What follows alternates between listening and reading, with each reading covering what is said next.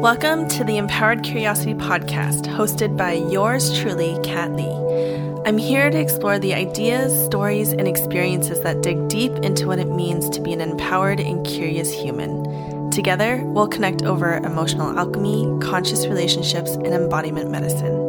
On this podcast, I'll be sharing tools, techniques, and wisdom about coming back home to the truest version of yourself.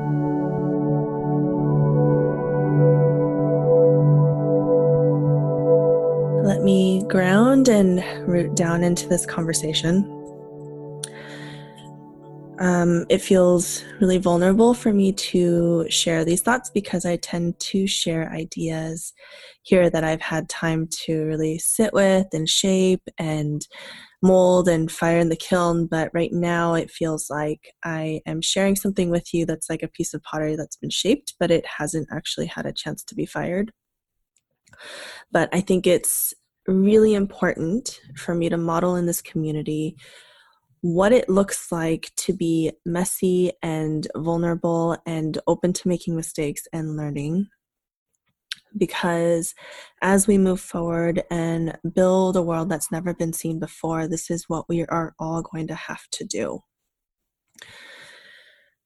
So I've been quiet this week in support of amplifying Black voices that have been silenced for far too long. And when I became still, I found the shadows of racism within me. And yes, I know I am a person of color and I found racism within me. And I think it's important for me to unpack the nuance of that, not just for myself, but for you to see as well. And I know my audience, and let's be real that if you resonate with my content, you are likely not somebody who identifies as being a racist. But each and every one of us has a role to play in this revolution, which means that this is not the time to call yourself a liberal and an anti-racist. Just make a donation and post on an Instagram, and and that's the end of it. You know, even as somebody who identifies as an anti racist or a person of color or an ally, what you are being called to do right now is shed light on your shadows. You're being called to examine your beliefs. You're being called to look for the nuance, which is something that we talk about all the time here on this community. So, when I got quiet this last week, one thing that kept coming back over and over again on different platforms was this idea of overt racism is harmful, but covert racism is just as harmful. And this is exactly where the lines get blurry, and we need to be having these conversations about nuance. I am a second generation Korean American woman and I grew up with an overtly racist grandmother. When I turned 18, she told me that if I marry a black man that she was going to commit suicide. Was this way of thinking okay? Absolutely not. Was it understandable? Yes. And so you see, I need to share a little bit of my grandmother's story because my grandmother moved to the United States in the 80s. I'm not sure if she ever saw a Black person before she landed here. And she was already well in her 50s when she immigrated to the States.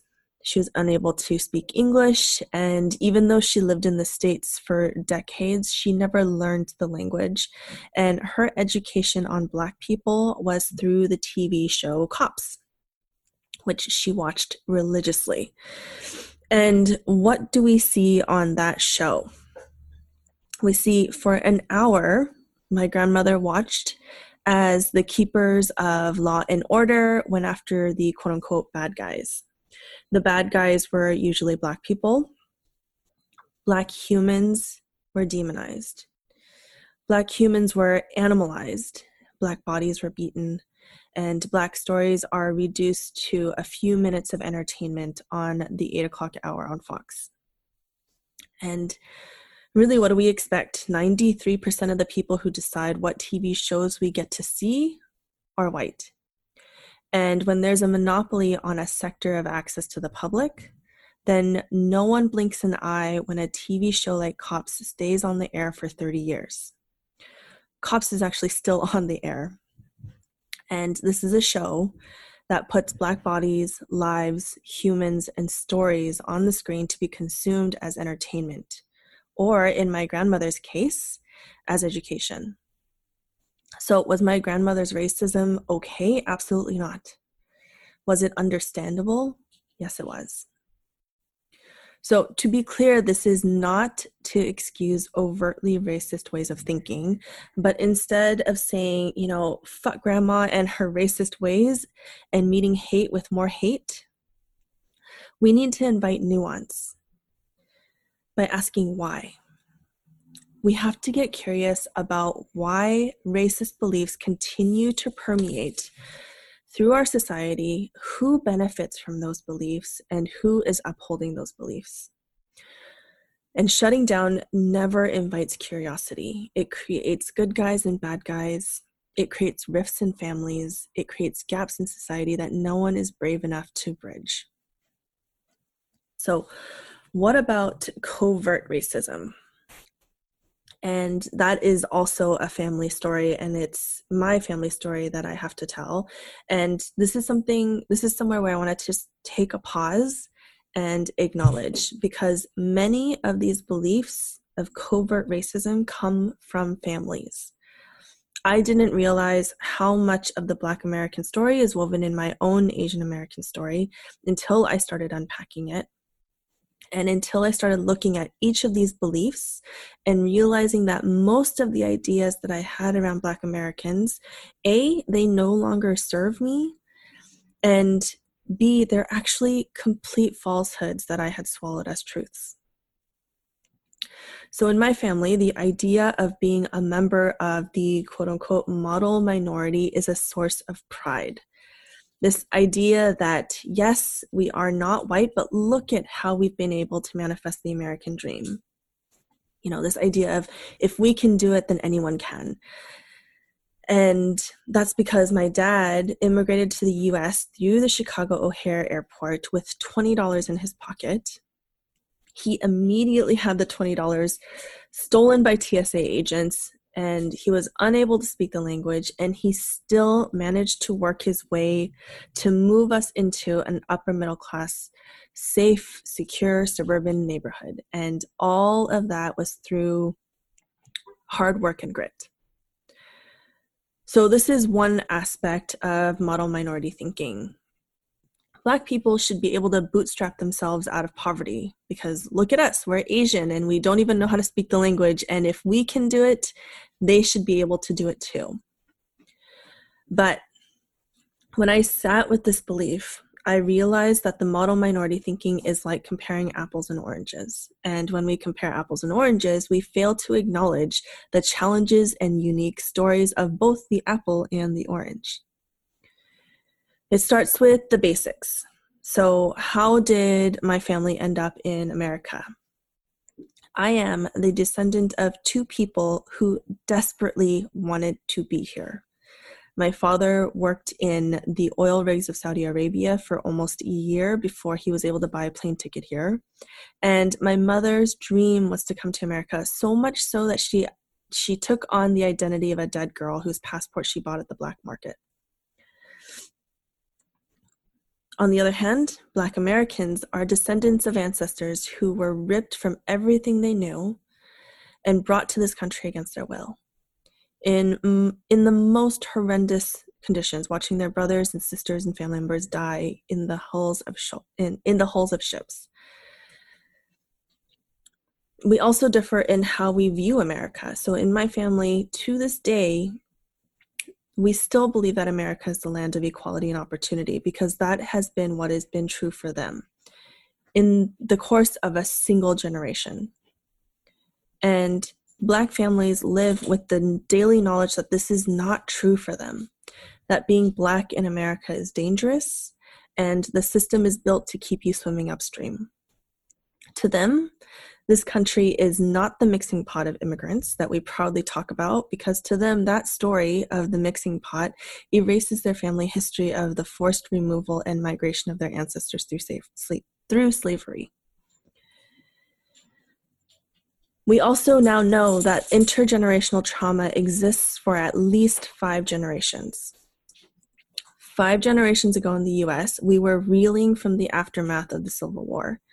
But just because slavery had been abolished doesn't mean that Black Americans could exhale. Far from it. What followed the abolition of slavery was five generations of violence five generations of people who went about literally fearing for their lives. Except now the danger was not the whip of the slave driver, the danger was now their neighbors. At least when they were property, they were too valuable to kill. The last public lynching was in 1981. 1981, just let that sink in for a minute. So, when we say that Black Americans should just work hard and bootstrap themselves out of poverty, know that you are asking them to deal with not just their own difficulties, but the generational trauma that they pass down through the womb, through the blood, through the bones. And I don't know how model minority thinking trickled into my actions, but I do know that it trickled into my inaction it afforded me the privilege to be able to say, you know, that's not my problem. And I would dust off my hands while saying that they need to take responsibility for their own lives, their own actions, and their own communities. So I started thinking and doing a bit of research about where does this idea of the model minority come from? And who is giving out those gold stars anyway? And to answer that question, we have to go back to 1966 when the first time model minority entered the cultural vocabulary. A sociologist named William Peter Peterson wrote an article for the New York Times Magazine in which he contrasted the quote unquote problem minority, aka Black Americans, with the model minority, aka the industrious Japanese Americans. And this narrative would pop up over and over again throughout our history since then as a way to maintain the structure that would keep Black Americans down. We, the model minority, would be trotted out to reinforce the myth of the criminality of Black people, to oppose affirmative action for Black students, and to deny systemic economic and racial injustice. Because after all, look at this Asian family. If they could make it, Black families should be able to as well. So, is my covert racism okay? Absolutely not. Is it understandable? Yes. Is it now my responsibility to unlearn and to re educate and to do better? Absolutely. When we don't examine these hidden, shadowy sides of ourselves, we allow covert racism to lay dormant within us, which festers into shameful feelings, which then mutates into shameful acts. And this is why I believe there's so much performance allyship on social media right now. Allyship does not look like, look at what I did. I donated, and now here's the screenshot as a proof of my allyship.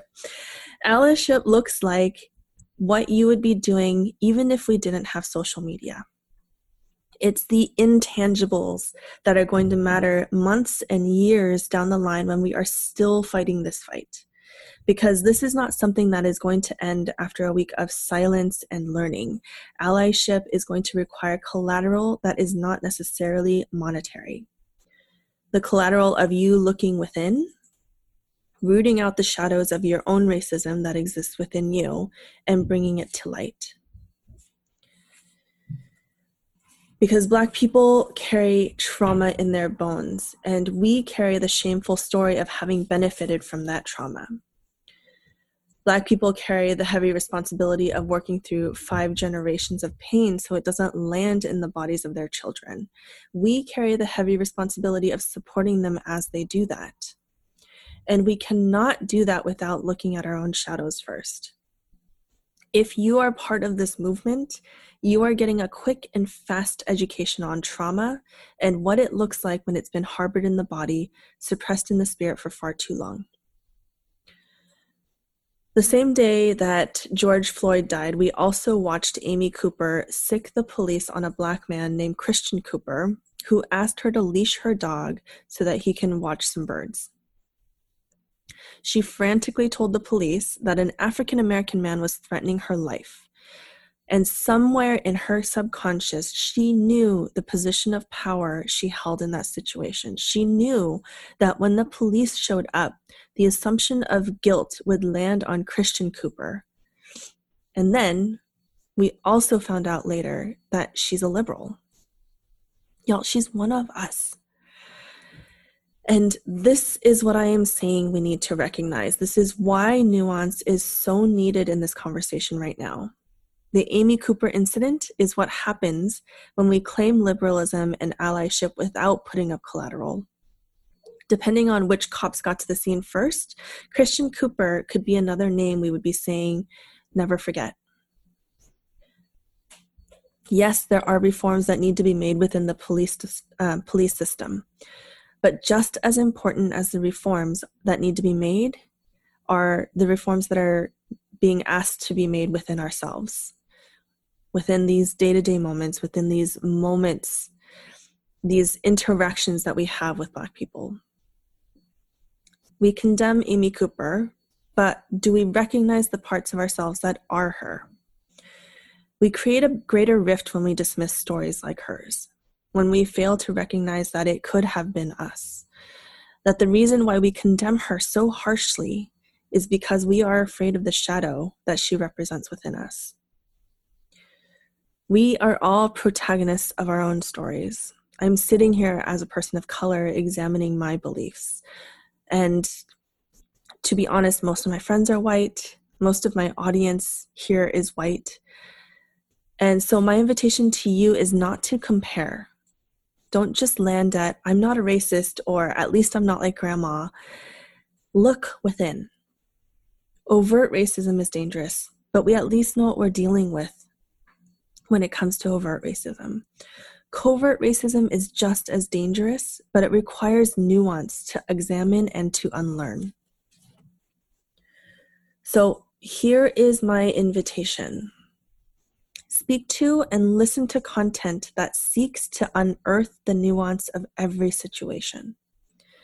Whenever you are consuming someone's work, use nuance as a filter let's talk about communication, let's talk about trauma, let's talk about policy.